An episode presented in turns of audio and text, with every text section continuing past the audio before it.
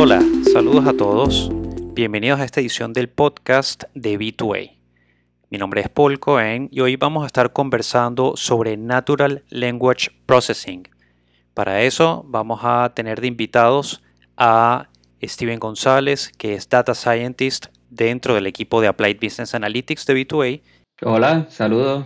Y a Federico Forsyth. Hola, saludos a todos. Que es un analista en la firma que recientemente escribió un insight sobre Natural Language Processing. Cuéntanos un poquito, Fede. Bueno, claro, el, insight es, es, una aproximación, digamos, amigable a, a, lo que es Natural Language Processing. Ahí puedes ver un poco sobre cuáles son las principales aplicaciones, las tecnologías que se utilizan en el Natural Language Processing, un poco del trabajo, del trabajo que ha venido haciendo B2A al respecto. Y, y es bastante similar a lo que vamos a estar comentando hoy. Muy bien, comencemos entonces por entender qué es Natural Language Processing. Pues el Natural Language Processing, yo lo quisiera dividir la, definición en una más académica y en otra más, digamos, aplicada. Desde el punto de vista académico, podemos decir que el Natural Language Processing es el conjunto de disciplinas que estudian el lenguaje y que utilizan la computación para hacer dicho estudio. Desde el punto de vista más aplicado, yo diría que es el uso de las tecnologías computacionales para sacar provecho al trabajo eh, que se ha hecho escrito o hablado para organizarlo y sacar información que de otra manera se perdería en, archivos de, de computador. Entiendo. Cuéntanos un poco sobre los orígenes del Natural Language Processing. Pues el Natural Language Processing inició en, la academia, en donde distintos profesionales estudian la cognición, que es el área donde yo me formé, neurociencia cognitiva, ciencias cognitivas, psicología cognitiva. ¿Y en qué ha derivado este debate académico?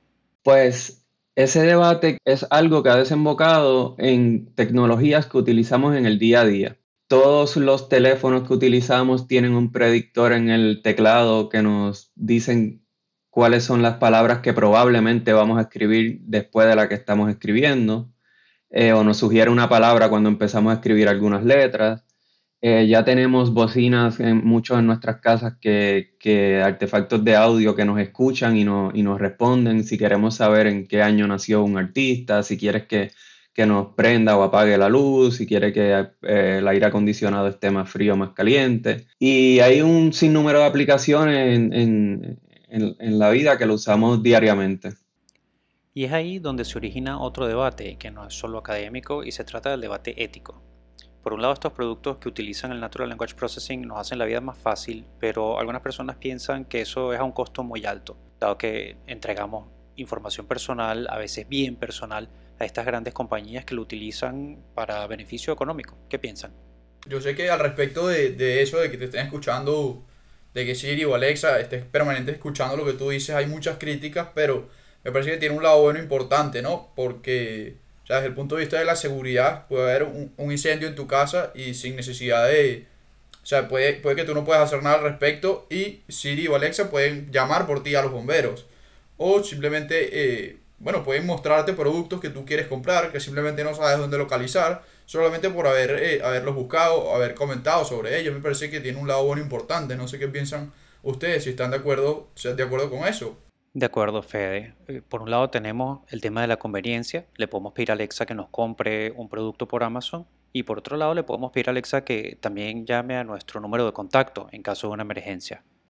Pero la verdad es que no se limita solamente a lo que decimos, sino que bajo ciertas configuraciones entiendo que estos dispositivos están escuchando constantemente y entiendo que hay mucha gente que puede no sentirse cómoda con eso. ¿Qué piensas tú, Steven? Sí, yo estoy de acuerdo. Eh, primeramente no, no, sabemos a dónde va esa información del todo. Eh, últimos temas que se han hablado sobre el manejo de la información, pues alegan que información que nosotros hemos dado a una red eh, social X termina pasando a un, al vendedor Y sin nuestro consentimiento, por, el, por ejemplo. Otro tema podrían ser los gobiernos. Eh, ya no pensando en un buen gobierno, pero pensando en un gobierno autoritario cualquiera que sea, eh, tal vez nosotros no queremos que, que, escuche lo que nosotros estamos hablando por temor a nuestra propia seguridad. y por eso perfectamente entiendo el issue de seguridad. Muy bien, yo creo que podemos decir que el Natural Language Processing en sí mismo no es ni bueno ni malo, sino que depende de la aplicación y quién está detrás de esa aplicación. ¿no? Pero continuemos hablando de otras de las aplicaciones del Natural Language Processing. ¿Dónde más encontramos Natural Language Processing y no lo sabemos? Una, de las aplicaciones más comunes y, una de las, entiendo que de las más viejas también es el eh, email filtering eh, es como, como se entrena el, el, servicio de correo electrónico para reconocer el spam. O sea, y básicamente, bueno, lee el correo y se identifica algo así como que, mira, has ganado no sé cuántos millones de dólares, ya el mail sabe que no tiene ni siquiera que entregarte eso porque, porque probablemente es un correo malicioso. Bueno, otra aplicación muy, en mi opinión, muy útil es el Sentiment Analysis. Eso, eso es una, un conjunto de herramientas de Natural Language Processing que permiten extraer el sentimiento de un texto, permiten extraer información subjetiva de un texto, o sea, saber si, si, el, si un texto tiene una, eh, expresa un sentimiento positivo o negativo, y, y, es muy útil porque con esto tú puedes, por ejemplo, evaluar una campaña de marketing. Puedes ver cómo han reaccionado una cantidad de usuarios en Twitter o en Instagram o en otra red social a la información que tú estás dando. Entonces puedes evaluar en tiempo real cómo, cómo estás cómo te estás desempeñando, si tienes que cambiar, si tienes que, qué, puedes hacer. Ok, nos estás hablando de dos aplicaciones bien interesantes. Una es el filtro de correo. Y cada vez que yo entro en mi correo, mi carpeta de correo no deseado, agradezco que yo no tenga que intervenir para filtrar toda la cantidad de correo no deseado que uno puede recibir. La segunda es el sentiment analysis, donde podemos procesar un comentario, por ejemplo, de un cliente y el resultado del análisis nos habla de la actitud que tiene el que emite ese comentario sobre un tema o un producto y si esa actitud es positiva, negativa o me imagino que también neutral. Pero pensando en ese ejemplo, cualquiera puede leer un texto y llegar a esa conclusión sin la intermediación de una máquina. La ventaja está en cuando toca analizar la actitud de cientos de clientes con grandes volúmenes de data y ahí sí una máquina con los parámetros adecuados entendería que va a ser de gran ayuda para analizar la efectividad de una campaña de marketing como nos mencionas, ¿no? Exacto, exacto. Puedes ver la respuesta en tiempo real del usuario, del destinatario de tu campaña. Entonces te sirve para, bueno, tomar decisiones y ajustar la campaña en consecuencia. Es decir, que el Sentiment Analysis ha transformado la forma en la que compañías interactúan con sus clientes o con sus audiencias, ¿no? Lo ha hecho una cosa mucho más fluida, mucho más dinámica, que permite ajustar muy ágilmente las campañas y los mensajes para generar el impacto deseado, ¿no? Steven, eh, ¿de qué otra aplicación nos quisieras hablar? Me gustaría mencionar una que, está utilizándose bastante. Cada vez que la gente entra a un, website, eh, se encuentra que le sale una pantallita normalmente en el lado derecho de, la página que está visitando, preguntándole qué quiere hacer, qué busca, cómo lo pueden ayudar. Pues eh, esa tecnología de los chatbots, que, es un robot que, está manejando eh, el chat que, con el que estamos interactuando, lo que eh, busca es reconocer la intención del cliente, que es lo que se llama en Natural Language Processing Intent Recognition, con el objetivo de guiarlo en los pasos que lo lleven hacia, hacia conseguir su objetivo. Eso no solamente se da en chatbots, también en las interacciones que tenemos con los bancos cuando llamamos y decimos crear, nos piden crear cuenta, eh, saldo, etcétera, y esos comandos de voz pues reconocen la intención que tenemos y nos da información relacionada. Ok, entonces tenemos texto predictivo en nuestros teléfonos inteligentes, Siri y Alexa con sus distintas funciones, tenemos el Sentiment Analysis y tenemos ahora el Intent Recognition que permite identificar la intención en una pieza de texto en el lenguaje. Como traes el ejemplo, cuando llamamos eh, al banco o cuando interactuamos con un chatbot, eh, un robot que, que entiende cuál es la intención de qué queremos hablar o sobre qué queremos ser atendidos para que nos vaya dirigiendo eh, en, ese, en ese flujo, ¿no?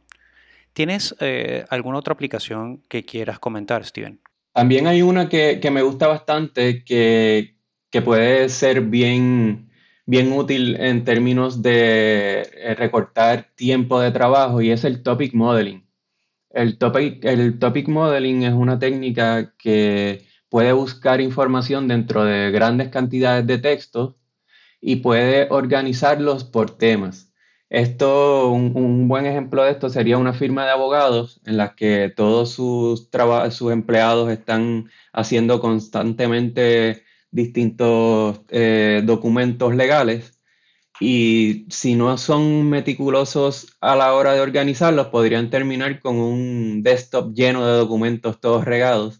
Eh, y esto, el, topic modeling lo puede organizar de manera de que todo lo que sea relacionado a la salud vaya a un folder. Todo lo que sea relacionado a crímenes eh, o, civil o matrimonios, etcétera, todo organizado por temas con un grado de, de accuracy bastante alto.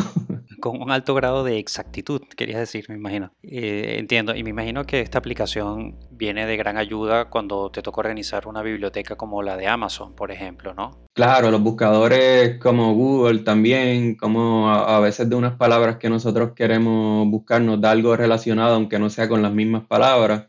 Eh, es porque está eh, identificando unos temas que son comunes. Ok. ¿Y qué se está cocinando en este momento? ¿Cuáles son esas aplicaciones que podemos anticipar en el mediano plazo? Bueno, hay una, posible aplicación que, bueno, no es posible, ya, ya existe, pero que pienso que puede avanzar mucho y ser muy útil, que es eh, la traducción en simultáneo. O sea, ya, tenemos herramientas de Google que nos permiten traducir y, y, de, un idioma a otro muy rápido, pero pienso que eso todavía puede avanzar mucho más y puede llegar el momento en que, bueno, no sé, viajes, a, Rusia y, en el momento puedas tener una traducción de todo lo que te está diciendo la gente con la que hablas. En materia de seguridad también pienso que, puede haber muchos más avances, o sea, podemos tener prevención, la prevención del crimen puede ser mucho más avanzada gracias a todas estas técnicas de Natural Language Processing. Esta última fe la encuentro especialmente relevante dada la cantidad de atentados masivos que se ven en los Estados Unidos ya desde hace varios años.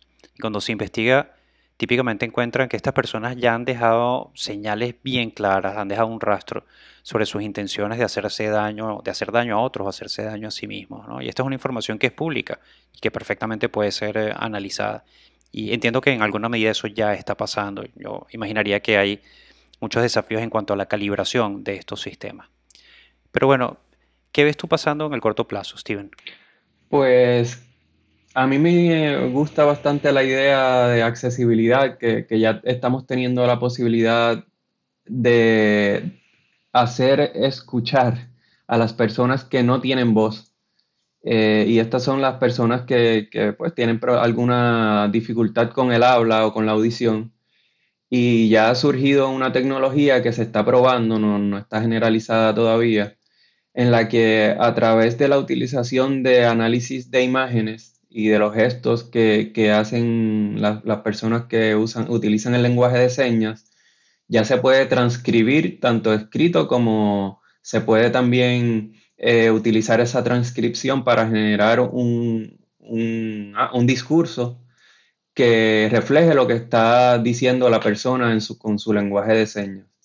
Eh, eso es una aplicación que a mí me parece súper interesante, que va a abrir muchas puertas de empleo, de, posibilidades para unas personas que hemos tenido bastante olvidadas en, esto del estudio del lenguaje. Es decir, Steven, que utilizando el ejemplo de Fede, en este viaje a Rusia, donde nos conectamos a un dispositivo en el oído y escuchamos en nuestro idioma las conversaciones que ocurren a nuestro alrededor o las personas con las que estamos interactuando, podemos tener esa misma capacidad, pero para el lenguaje de señas donde interactuamos con una persona con, sin la capacidad del habla y podemos traducir las señas que estamos viendo en, lenguaje hablado a través de este sistema. Totalmente.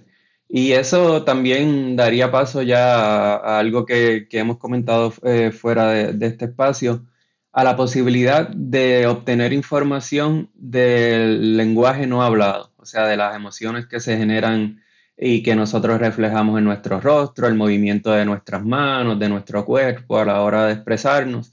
Así que hay unos componentes que no son ni escritos ni hablados del lenguaje, que son un, lugar en donde yo diría que tiene que, crecer el, el estudio del Natural Language Processing. Steven, cuéntanos qué están haciendo en el equipo de Applied Business Analytics de B2A con respecto al Natural Language Processing. Pues en el equipo de Analytics estamos trabajando en varias direcciones. Eh, voy a comenzar hablando de lo que estamos haciendo internamente. Y esta iniciativa comenzó al darnos cuenta de que tenemos muchísima información eh, almacenada en, distintos lugares, en las computadoras, en la nube de, nuestros compañeros de trabajo, eh, en forma de presentaciones, en forma de cartas, en forma de emails, en forma de documentos, y que es un trabajo hecho que muchas veces duplicamos, lo volvemos a hacer porque no sabemos que está hecho. Eh, un, intento interesante que, se ha forjado la, firma es organizar esos documentos de manera de que podamos saber de qué habla cada uno de ellos eh, y, podamos reutilizar ese trabajo que ya otro compañero hizo. Eh, hay otro también que me gustaría que, lo comentaras de, del punto de vista del equipo de community, ¿qué es que se llama? Así es, Steven. Es el Community of Practice de organización. En esta comunidad de práctica, uno de los modelos que estamos actualmente revisando y puliendo es el modelo de cultura, que es el modelo que utilizamos, por ejemplo, en un proyecto de cambio o en un proyecto de transformación cultural. Es un modelo que utilizamos para levantar, entender, conocer la cultura de un cliente. Para poder conocer la cultura del cliente requiere eh, el levantamiento de enormes cantidades de información por medio de entrevistas, de encuestas, de grupos focales, y toda esa información debe ser procesada. Por lo tanto, si contamos con las aplicaciones de Natural Language Processing para acelerarnos este proceso de diagnóstico, nos permite, por un lado, liberar al consultor para hacer otras actividades de mayor agregación de valor y también nos permite hacer un delivery, una entrega de un diagnóstico muchísimo más rápido al cliente. Pero bueno, esto es con respecto a lo interno. Con respecto a lo externo, Steven, ¿qué estamos haciendo con los clientes? En cuanto a lo externo, hemos utilizado eh, un conjunto de, las técnicas que habíamos comentado al, comienzo del podcast eh, para obtener información acerca de cómo nuestros clientes se relacionan con su público eh, en general varias compañías tienen distintos lugares por donde se comunican con, sus clientes, eh, ya sea por voz, ya sea por texto. Eh, muchas ya están utilizando WhatsApp, otras están utilizando todavía solo el call center. Y como normalmente se utilizaba, eh, se analizaban estos, estas conversaciones, por ejemplo, de un, de un centro de atención de llamadas, era contratando una buena cantidad de personas para escuchar una buena cantidad de tiempo de conversaciones y eh, generar eh, unos reportes que costaban bastante trabajo y bastante tiempo y dinero a nuestros clientes. Con la utilización del Natural Language Processing nosotros logramos convertir esa información que está hablada a texto, ya la podemos almacenar, eso es una ventaja que tiene Luego ese texto nosotros lo analizamos a una velocidad que simplemente un humano no puede hacer y nosotros conseguimos eh, de esa información cuáles son los temas que hablan y para los que llaman los clientes, cuáles son las quejas, cuáles son por otro lado las cuestiones positivas que se hablan allí.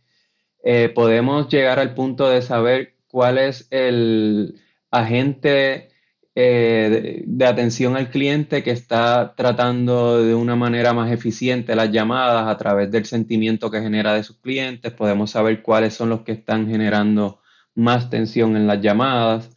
Eh, y le damos un, un, reporte a nuestro cliente de manera que pueda eh, reorganizar su práctica con la ayuda de, nuestro, de nuestra área de consultoría pero basada en datos, no basada en lo que ellos creen que es lo que les genera problemas, que es lo que termina pasando muchas veces. Es decir, que estamos haciendo análisis, estamos haciendo inteligencia de lo que ocurre realmente en el call center, de lo que ocurre con esas llamadas y cuál es la naturaleza de esas llamadas, por un lado, pero también lo que ocurre con el representante que está atendiendo esa llamada.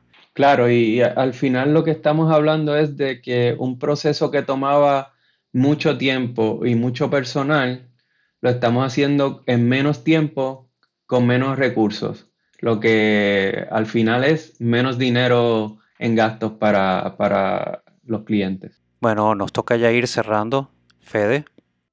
Bueno, primero que todo, me, me gustaría agradecer a ustedes por este espacio, agradecer a, to a todas las personas que nos puedan estar escuchando e invitarlas a leer el, el, insight sobre Natural Language Processing que está disponible en las redes sociales de B2A, específicamente en LinkedIn. Igualmente, muchas gracias por el espacio eh, y la oportunidad de, de hablar del tema que me apasiona. Para preguntas, curiosidades, ideas, estamos a disposición en las redes de B2A. Bueno, a los dos muchísimas gracias y hasta la próxima.